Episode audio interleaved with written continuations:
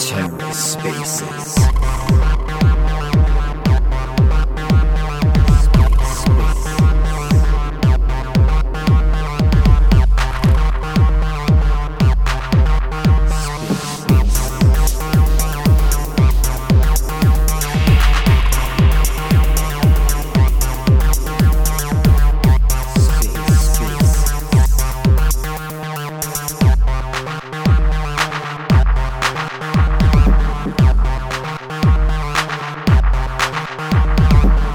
Hello and welcome to The Ether. Today is Saturday, December 3rd, 2022. Today on The Ether, In the Spotlight, an AMA and live performance by HD Music. Hosted by Chev from the Flix Network. Let's take a listen.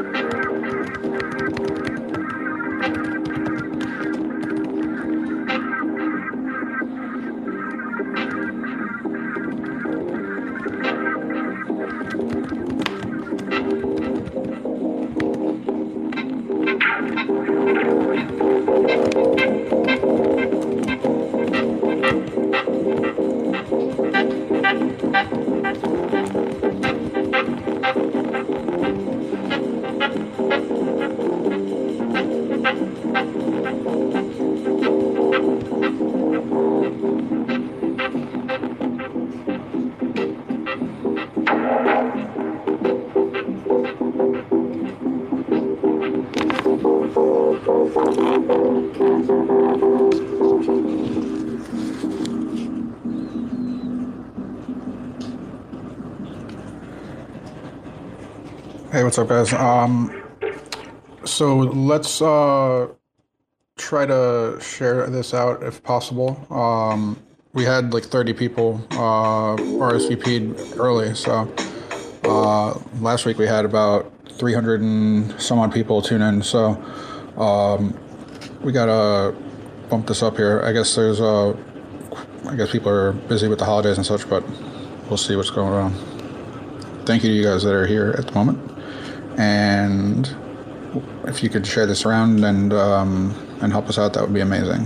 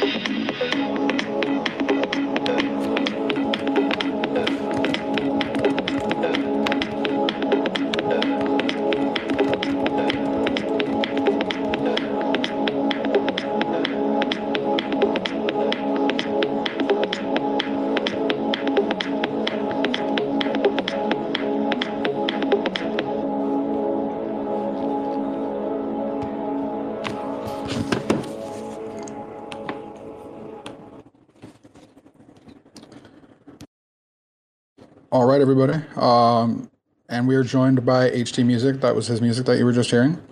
And welcome to In the Spotlight. I'm here with HD Music, live from, you're in Colorado, correct? Yeah, I'm in Boulder, Colorado right now. Awesome. Very nice to speak to you on here. I'm very excited to talk to you about your journey through creating music NFTs. And just kind of where you got started, and if it's cool, we can kind of just go through your background and your experience working in Web3 and building a portfolio of music, which is really, really cool music that you make. Absolutely, and thank you so much for having me up. I really appreciate the opportunity to share my music, and the OmniFlix community. I'm speaking with Chev right now, right? Correct.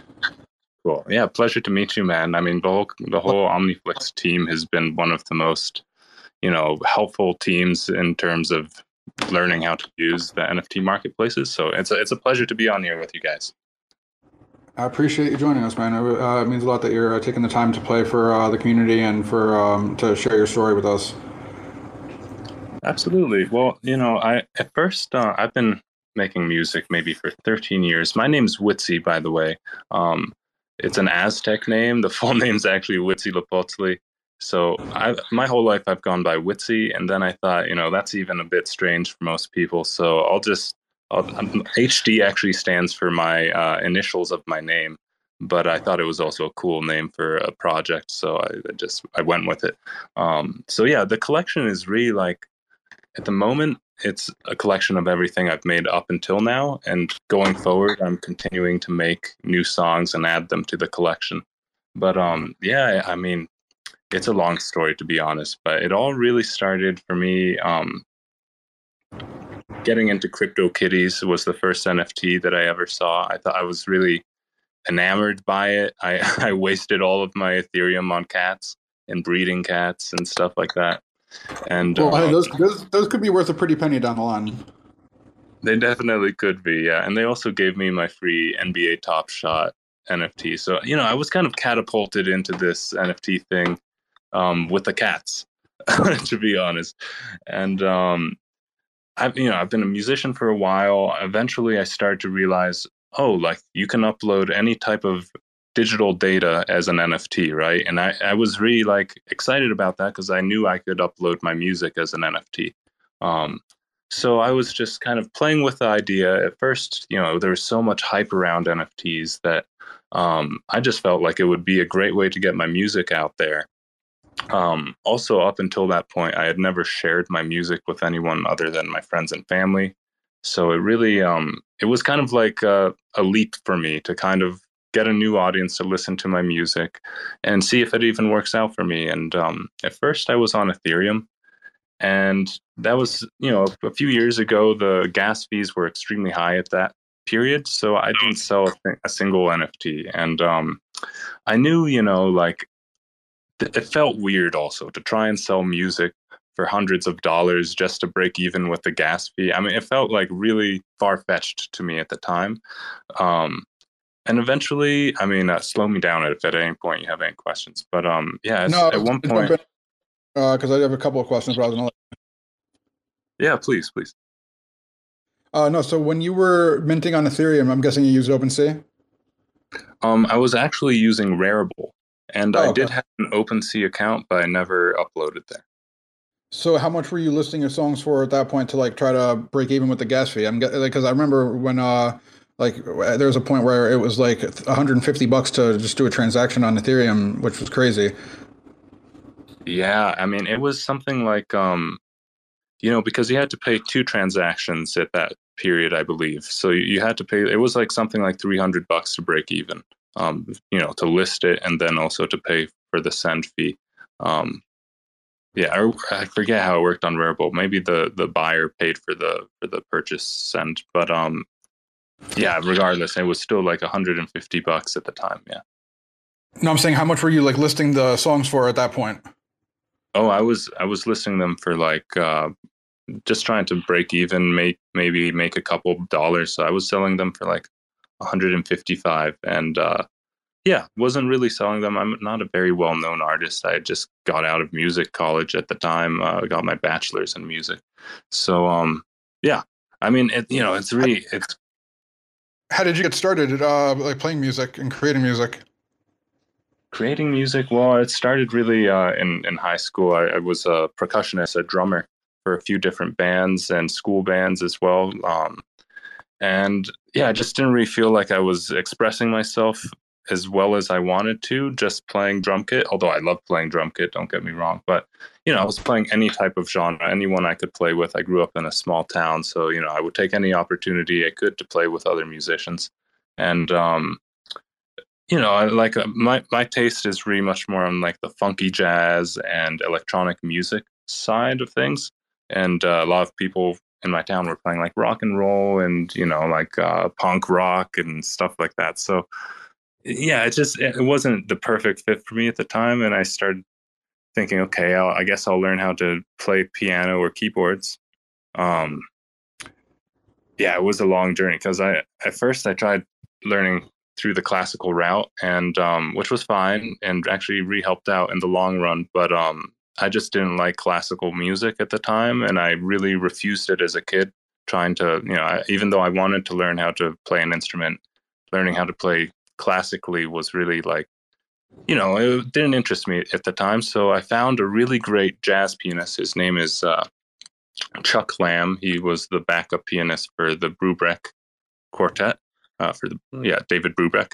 So an amazing pianist. And he was playing like jazz fusion at the time. He was with his wife, who was a scatter, a really unusual duo that, especially in my small town, I'd never heard anything like it. So I just went to him and was like, "Hey, can you teach me how to play some piano like that?" And he just gave me like 5 musical lessons. But in those lessons, he really showed me how to explore. Like I could play. He would ask me to play anything and keep repeating it, and then he would harmonize with it in a way that was completely genius. And just, he was showing me that it doesn't matter what you play. If you know how to harmonize it, like anything can sound good, basically. So it's because I was really timid at the time. Like I would touch a note and I would feel like I pressed the wrong thing, or like, so it was really like, an awakening for me musically to just like not care so much about what I play and explore more. And, that's really what got me into improvised jazz music. Yeah, I can definitely relate to that, because I started playing the piano when I was, I think, 4 years old or 5 years old, and I played it all the way through 14. I'm half Cuban, and my teacher was a Cuban lady as well, and they grind you hard when you're like, because it was like, the classical training and all that, and the repetition of the songs, it just like drove me crazy after a while. But I kind of took a break from it, and then I came back to it a few years ago. But I definitely can feel what you're saying on the opposition to the classical music.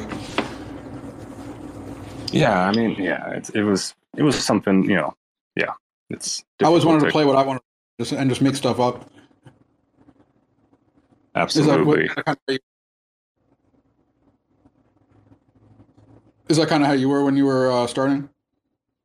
Yeah, I really, I was into kind of like, it was a strange time, because I grew up, I was born in 95, and kind of a transition of really like pop music at the time. So as a kid, I was listening to silly things like Crazy Frog and stuff. And so there was a totally disconnect from what I was listening to and what I was kind of interested in. But yeah, it's funny how it all just kind of influenced me in one way or another. And honestly, like pop music, I used to have lucid dreams, nightmares, where I would realize that I was dreaming, and then I would become lucid, and that would be a really beautiful thing. And you could almost fly if you wanted to, or whatever you want. And I would often hear beautiful like music in my dreams that was what I would call now like synthesizer music or synthesized music. But at the time, I just heard it in my dreams, and I was a child, so I'd never really heard that before or knew what to even call it. But I just called it dream music. And so that's another thing that fascinated me. You know, it's just like once I learned that you can create any sound using an electric input, I was like, whoa, like the sky's the limit, really, you know? Yeah, it's a big change in the world of making music, and now you can kind of play almost any instrument on a keyboard, which is kind of interesting and cool in a way where you can, you know, play, if you don't know how to play guitar but you know how to play the piano, you can play the guitar, or if you don't know how to play the saxophone but you can play a piano, you can play the, you know, you can play the saxophone. So it's kind of interesting. Absolutely. So yeah, just to get back on how it kind of continued with my NFT journey. At first I thought, okay, I should give away my music so that people can access it basically. So I used a blockchain called Wax. That's where I transitioned to from Ethereum. And that was honestly a bit overwhelming. That platform's, it's built on EOS. It's more designed for like video game development and like, yeah, you know, yeah. So I was a bit overwhelmed, but the community was nice and they kind of, you know, they supported me. A lot of people were interested in the music and stuff. So, you know, I stuck around there for a while, and they showed me how to make my own contracts and stuff. So it was definitely beneficial, but also very overwhelming. And yeah, started to feel community. People started to give me ideas about how I could make utility for them, and all these new ideas started to churn, and I was really getting deep into it at that point. And someone at some point like mentioned to me, is there any way that I could use your music for commercial purposes? And I thought that was a really great idea, actually. So that's what I've been doing now with OmniFlix and a few other chains as well, is I've been offering my music. I saw you're on Stash and Stargaze, I believe. Are you on any other ones on the Cosmos or anywhere else right now? No, just Stash. And actually, Stargaze, I never got on. It's funny. I didn't know what being docked meant, and that was one of the requirements at the time when filling out their form. So I thought doxed meant I've been hacked in my information. I mean, I guess that can also be doxed. So I was like, no, I'm not doxed. I'm totally secure. And so they never took me on board their marketplace because of that. And it wasn't only until recently that I realized the miscommunication. But that's kind of funny. So, I mean, when you're like deciding on the next step for you, what made you choose the Cosmos? Well, it was really that in particular. Like, first, OmniFlix. Why I chose OmniFlix was, I have been for a long time on Wax. I had troubles trying, like I wanted to collaborate with many great artists, and it's difficult to split royalties on many of these platforms, also Wax. I'm not sure if that's changed now, maybe it has, but at the time OmniFlix was offering the ability to, you know, split a contract between as many addresses as you want. So that functionality really appealed to me, and also the ability to offer my NFTs with various different cryptos. I know on OmniFlix there's 4, I believe, currently, right? Yeah, we have Chihuahua, Juno, Atom, and Osmosis. Yeah, and yeah, I just thought that was so cool because, like, I had just received the airdrops for those coins. I've been in Cosmos for a little while. Got into Cosmos just because I thought staking was cool, and then all these airdrops started happening, and my gosh, this Cosmos has also been like the biggest learning curve of anything in my time in the space as well. But yeah, it's just amazing how it all came together. And why I really liked Secret Network was because you know, if I'm offering the ability to use my music for commercial purposes, I wanted to either have some kind of system where it was more exclusive. And so someone could, you know, I could actually track who's getting to use these rights, because if it's on a public blockchain, you know, if someone knew my address, they could access the music and still use it for free without necessarily having to buy an NFT. So I started playing around with the idea of, you know, secret contracts, because that really excited me too. But, you know, you kind of need a bit of both. You need public side and you need the private side. Like on my secret ones, you can't listen to the music until you buy it. And yeah, I mean, I could set it up differently, but currently that's how it is. So yeah. Gotcha. So now, tell me about your first collection. How did you decide? You know, how did you put it together? Your first collection on OmniFlix, rather. How did you put that together? Like, how did you create the music? How long did it take you? Yeah, well, the music that originally came up was all of the music I made in my time in college. A lot of them were actually even school projects, like assignments. And so I released all of those at once, and that was what's called HD Music. And it's an ongoing collection, so I'm continually adding to the OmniFlix collection. It's my only collection. I mean, there were a few failed collections at first because I did not know what I was doing. OmniFlix team really helped me out, specifically Sisla and Chetan. But yeah, I mean, it was a whole thing. Oh my gosh. When was it that you launched? Because I know it was before my time. So it was definitely, I guess it was probably like February or March, maybe. Oh gosh, that's a good question. Actually, I'll try and look it up as we speak. One moment, I should be able to see it right here. Yeah, actually, I launched on OmniFlix. It seems,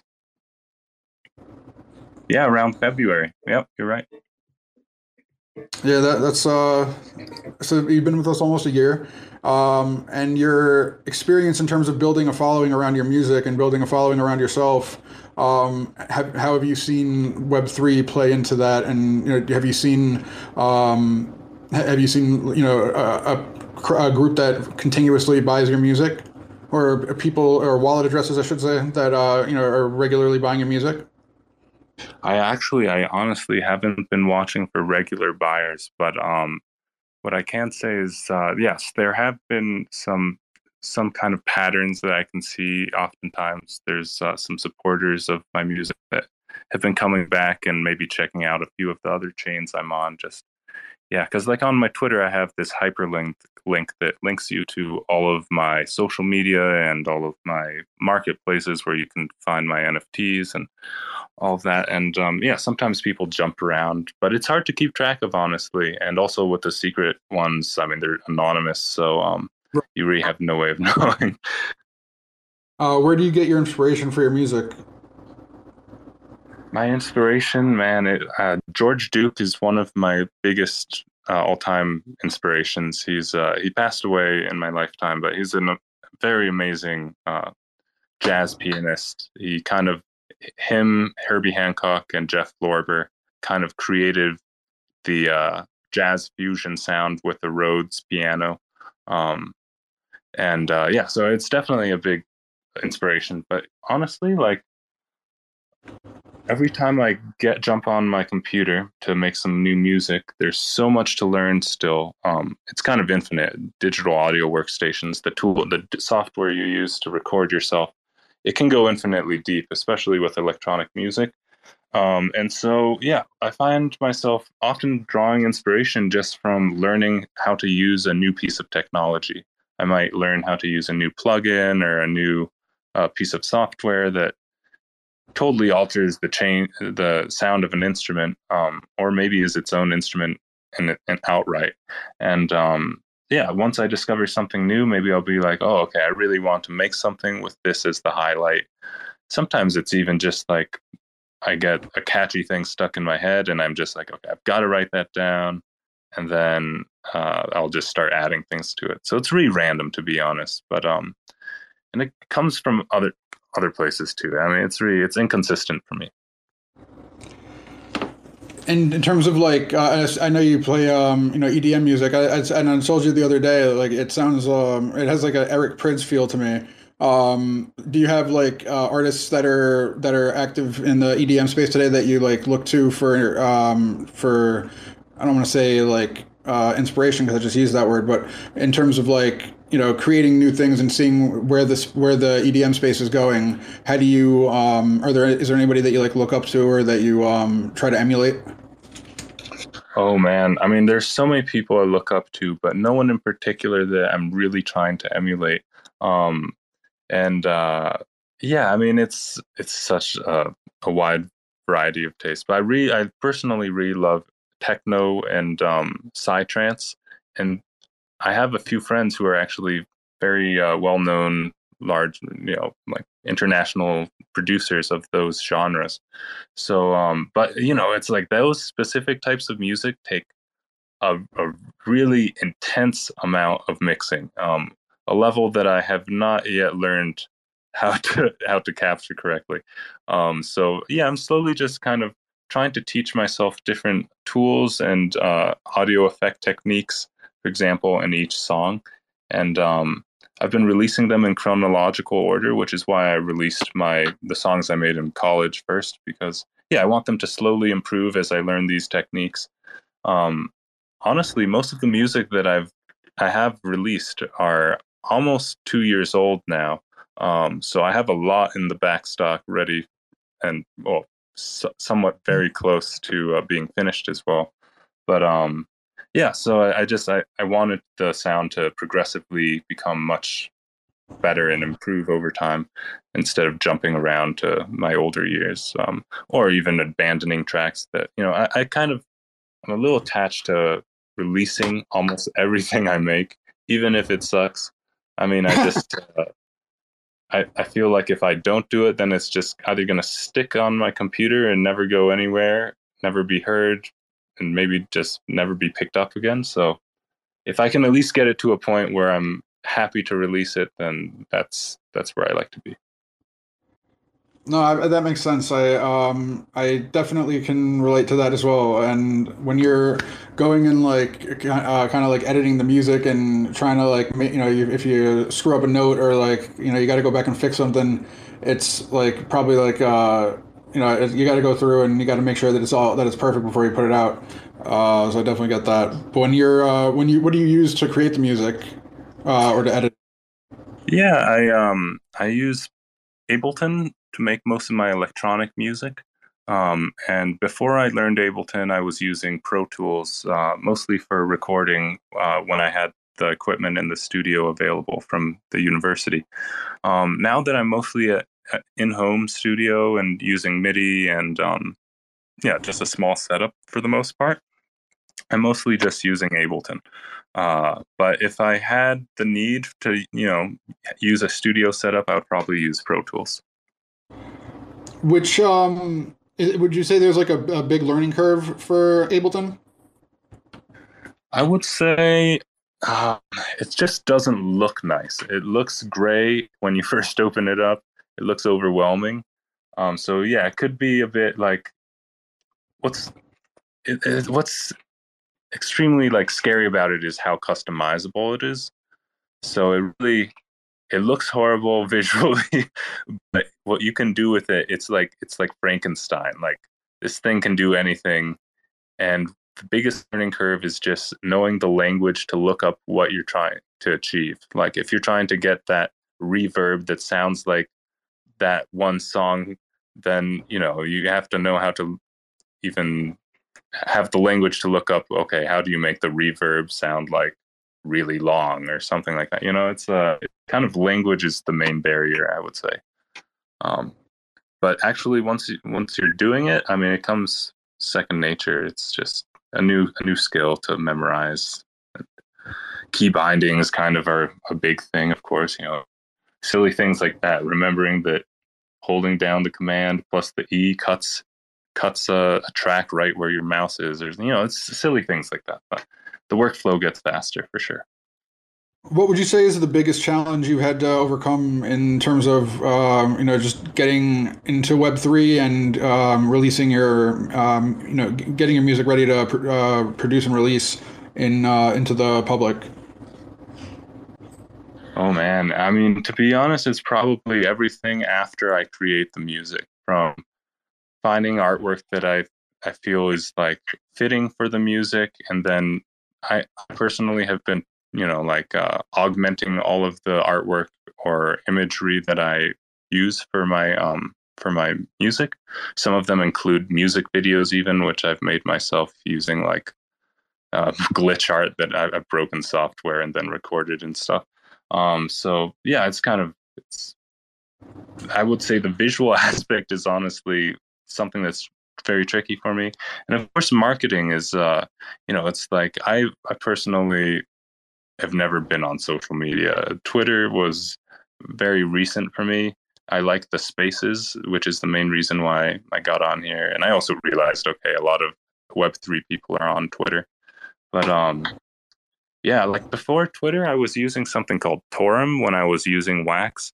And that was doing actually really well for me because I was one of the first musician Web3 people on Wax.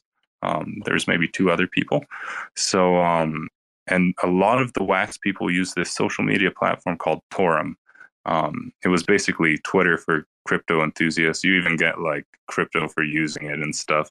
But anyway, yeah, like people were just, everyone on this platform used Wax, and it was just going really smoothly because I could offer I was giving away my NFTs for free to people who wanted to grab them. And everyone on this Twitter thing were people that knew how to use Wax, so it just worked out. But yeah, it's tricky, you know, like for Cosmos in particular, like not too many people know about Cosmos, same as Wax back then, and you kind of have to explain it to them a little bit and be like, you know, it's like capable of having cross blockchain communication, and you know, you just kind of slowly step feed people and Gotcha. No, I mean, when you're like, when you got to market for yourself, it's, you know, it's hard. Well, at least for me, it's like, it's hard to almost like try to promote myself or boast myself because, you know, most people are typically humble people. You know, if you're not, then you're a step ahead of the game because you're going to be a better salesman. But humility, it can help you and hurt you.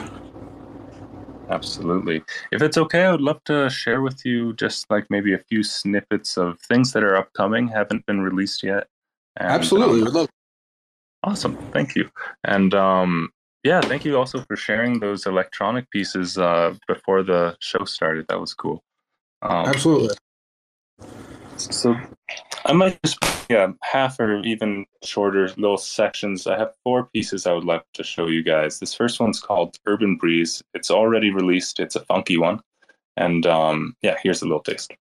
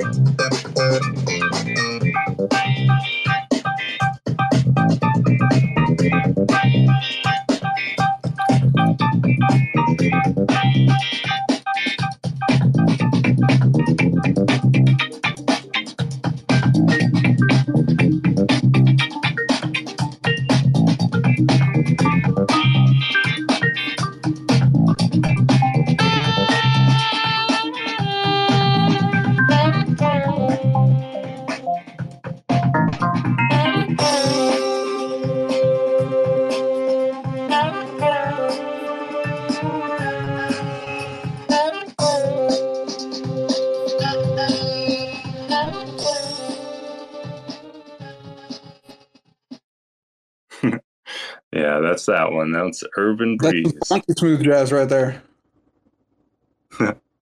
Wait, sorry? What's that? That's some funky smooth jazz. Thank you, man. I appreciate it. Yeah.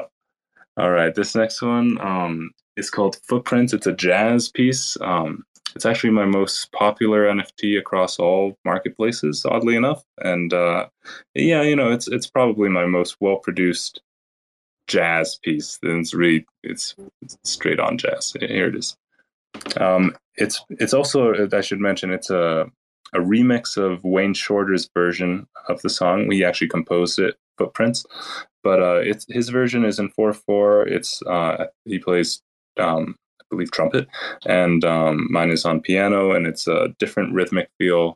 Also, I've improvised over it, so it's not the same song at all, but there are some elements that are the same. Let's hear it.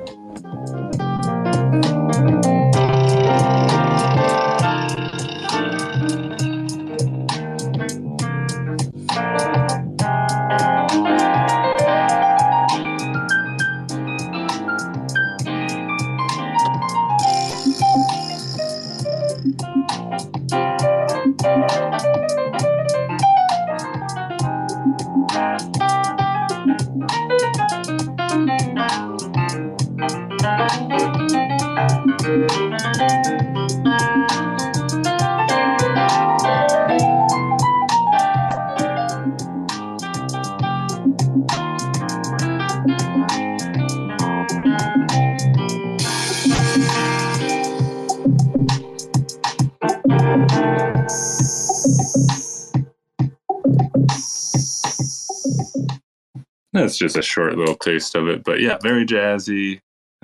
That's beautiful. I love that. Thank you, man. I appreciate it. Yeah, and I mean, there's a lot of cool elements in there too. I didn't show you the very intro, but there's this sound. There's an instrument called a vibroslap. It's basically a cowbell attached to like a metal bar with a wooden ball at the end.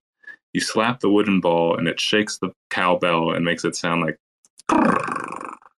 That brings it before. A question that I forgot that I wanted to ask you. I saw a video of you on YouTube, or I'm sorry, on Twitter, of you playing like a vase, essentially, and turning that into like a percussion instrument. What was that? Yeah, that's called an udu drum. I've been making those since I was in high school, actually. I used to take a ceramics class. What it is, it's a West African instrument. It's really an awesome instrument. Sounds way better in person than even on that video. But it's basically a vase with a hole on the side, and you slap that hole.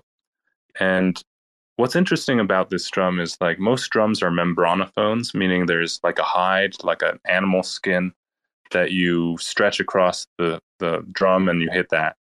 But with this, there's no membrane. It's called an aerophone. It's in the same category actually as like as a trumpet or something, because what you do is you slap this hole, and that compresses the air inside of the vase, and then the air has to shoot out somewhere, so it shoots out this smaller end on the top of the vase, forcing it to create a tone. And yeah, I mean, I can play it for you right now. Actually, I have one right on me. This is what it sounds like. And you can add like other percussive elements, like just slapping the bass with your fingers to make this kind of a sound, like a.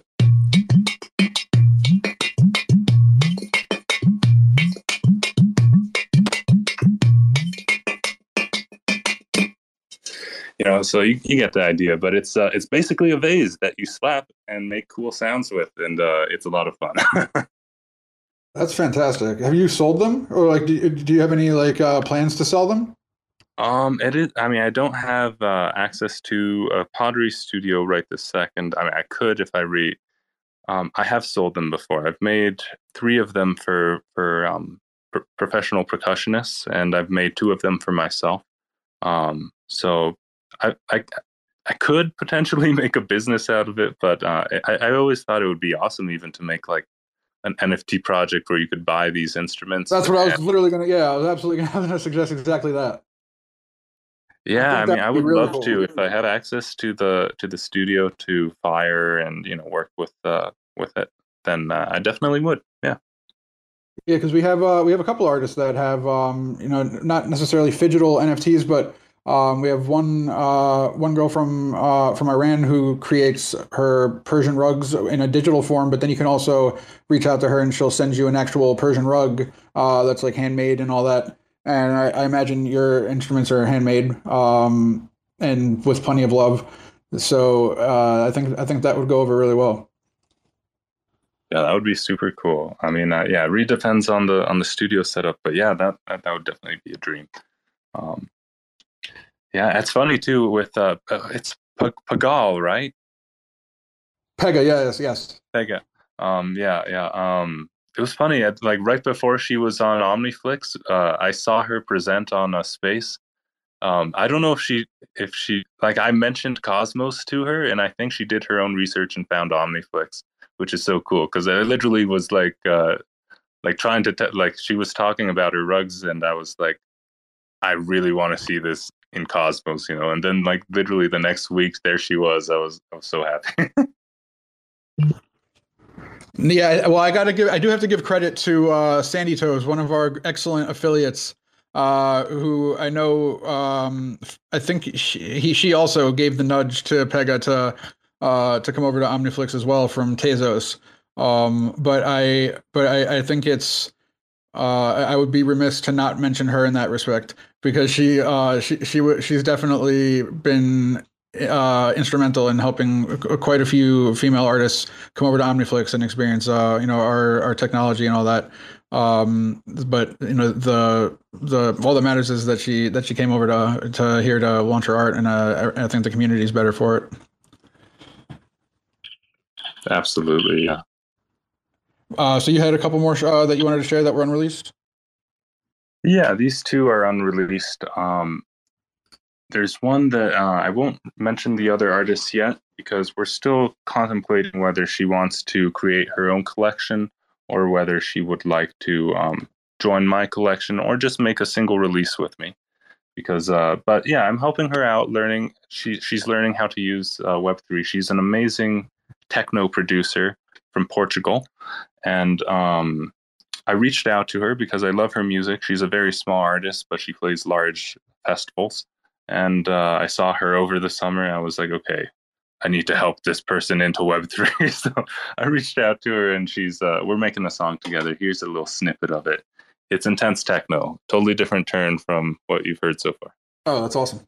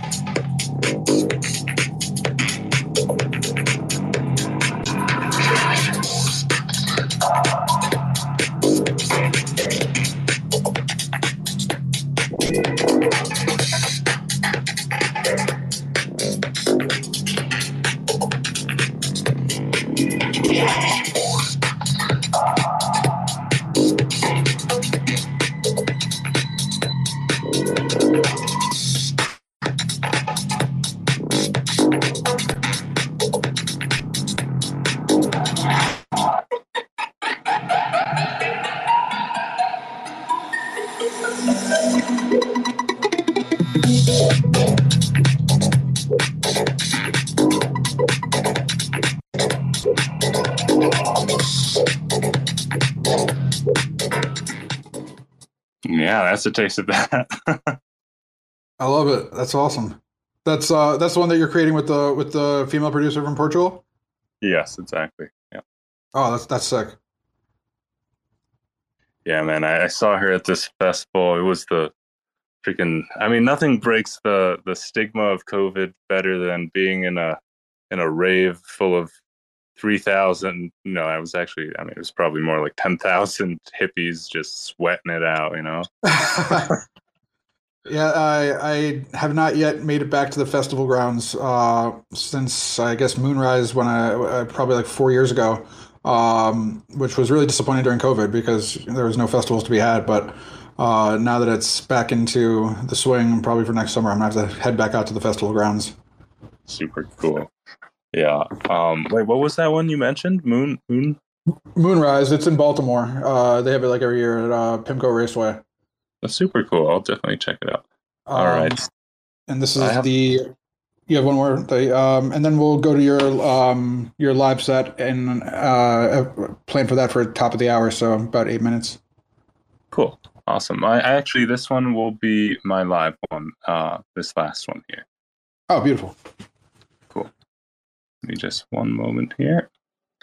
So I set this up earlier yesterday, and this is it was a beat that I had created, and then I started improvising over it, and I realized, okay, this would be a good one to do. So I made some chords for it, and I'm going to improvise on top of it.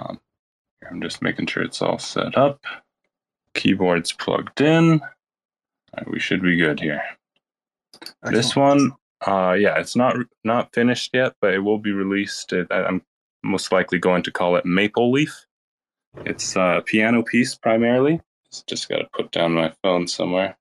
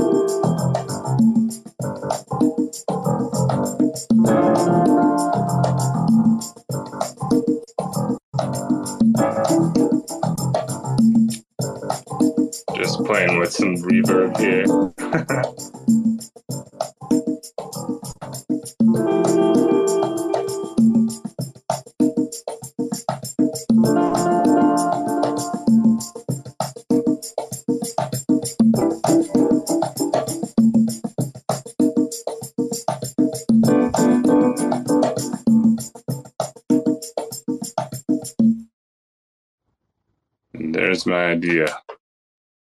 Was that did that include the that bass drum? No, it didn't actually. That's a good idea. I should probably add that there. No, I thought that was the drum that was playing. Oh no, I had a conga playing in the back here. Gotcha. Yeah, I think it sounds like this.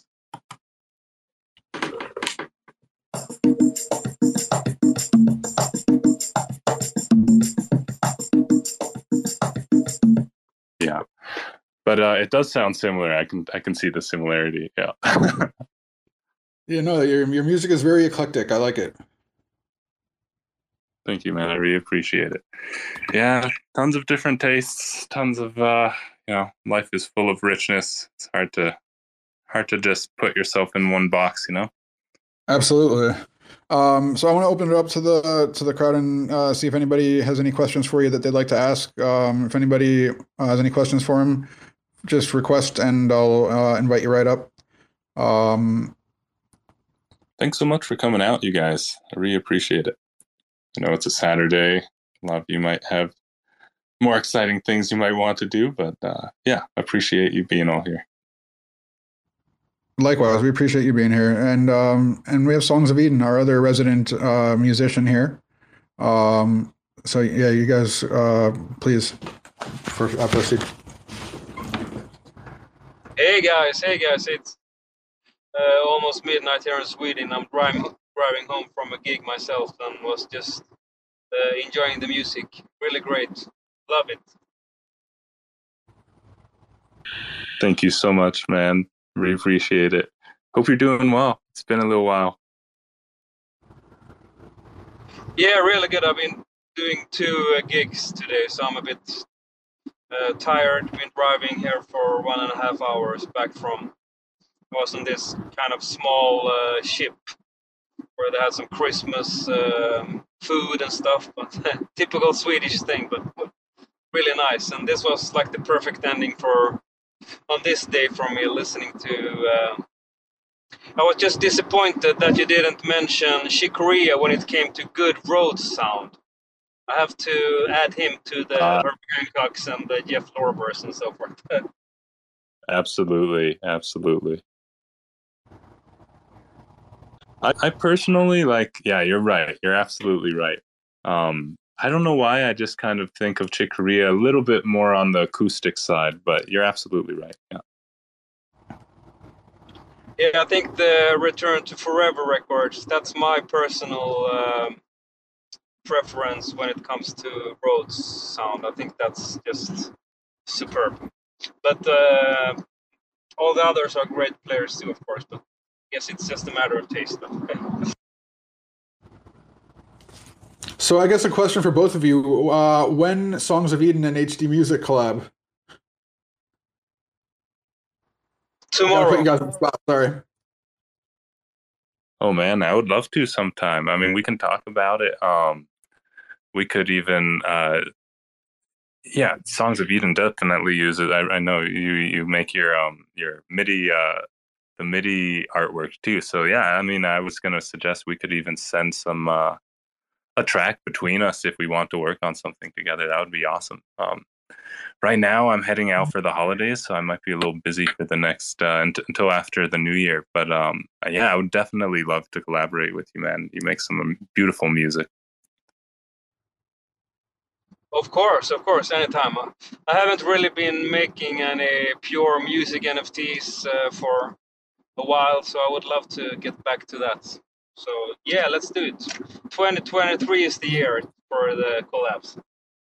Oh, it's amazing. Well, we just broke ground right there.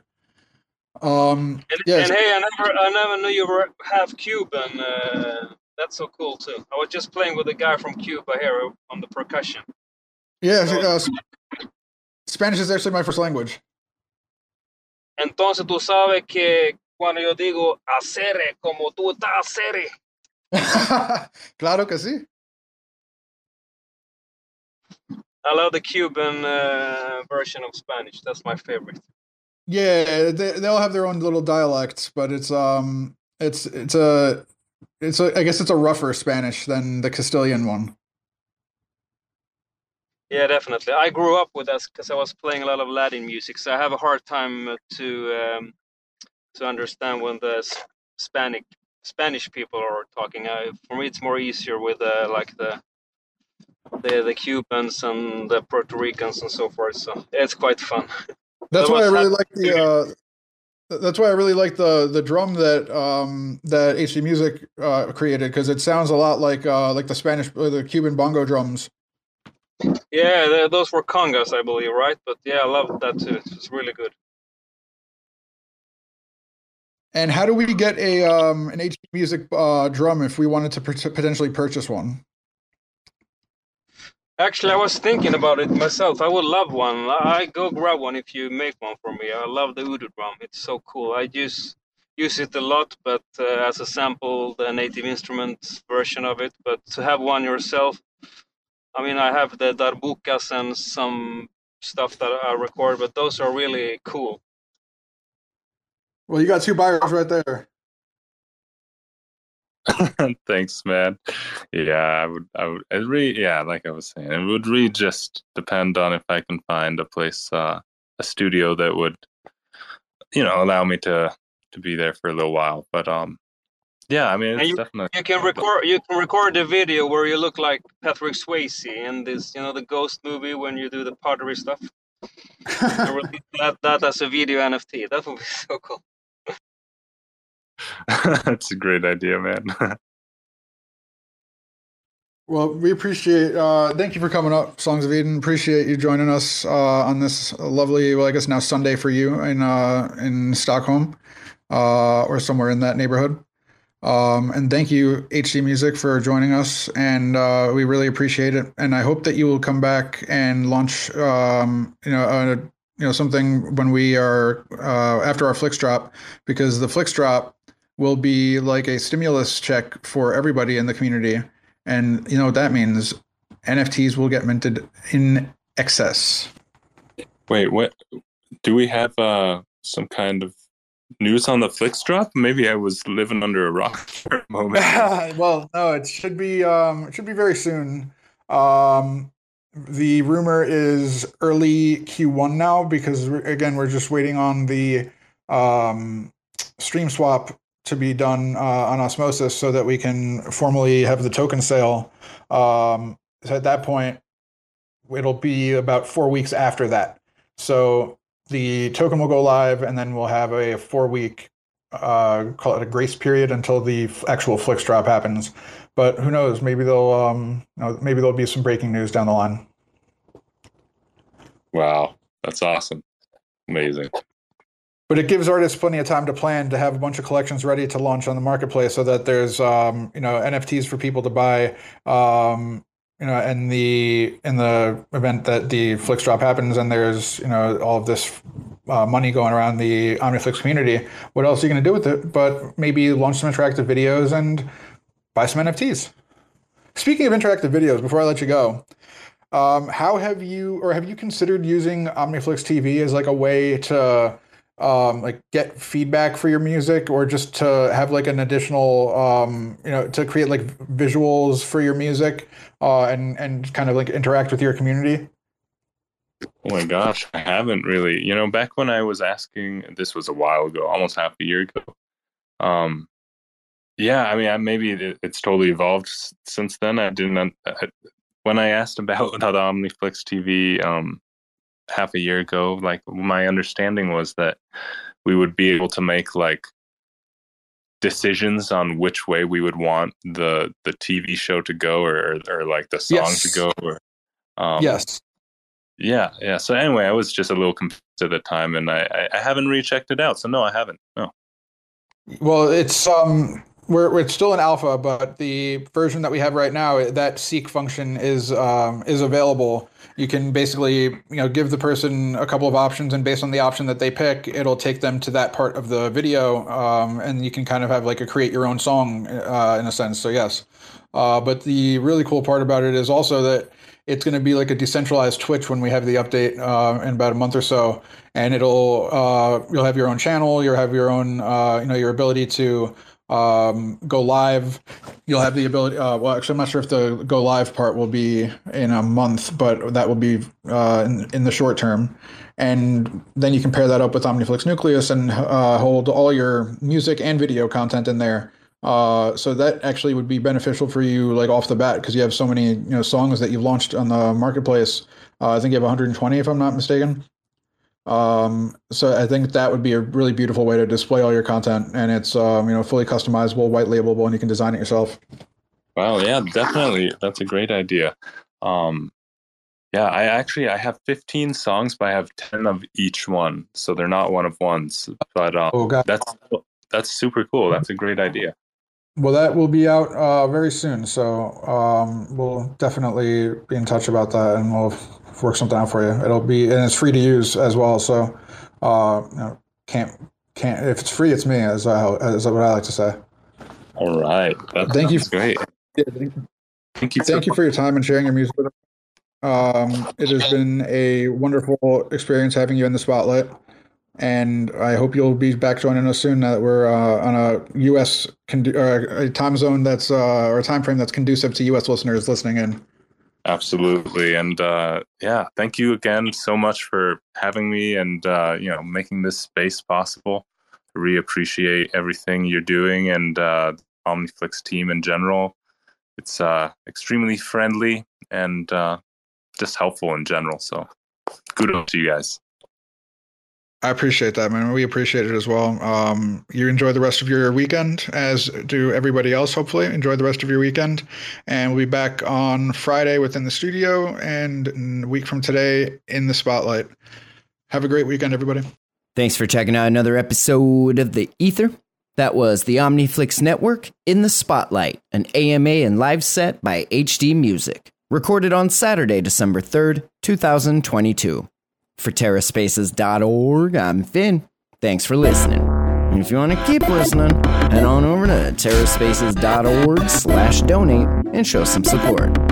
Now with Spark IBC enabled. They say rapping is the gateway, bringing home great pay. Checking that replay, sing along, and we say nobody gives a fuck around my way. I make about $3 for every 1,000 plays, so add it up and do the math on that. Financially speaking, why the fuck would anybody wanna rap? But in this reality, the money comes from doing shows. But then where's the money go when you can't do the shows?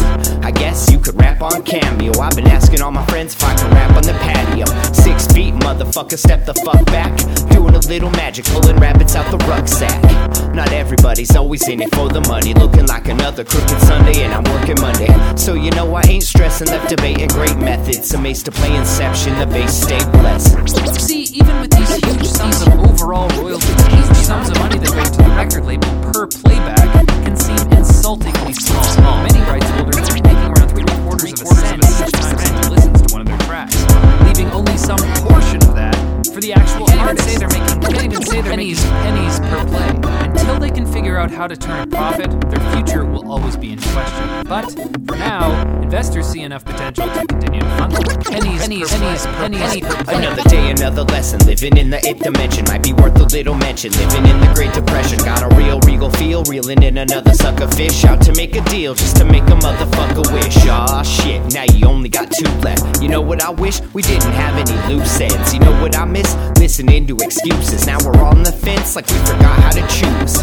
That's what happens when people don't know what's true. In the dark eating bullshit up like a mushroom. In the lunchroom just trying to laugh it off. Meanwhile foaming at the mouth like a rabid dog. Like a fake mating call at the zoo. It's looking like the viewers getting disappointed too. I'm working on the new shit, trying to produce it. It's what I'm willing to go through when I'm making my music.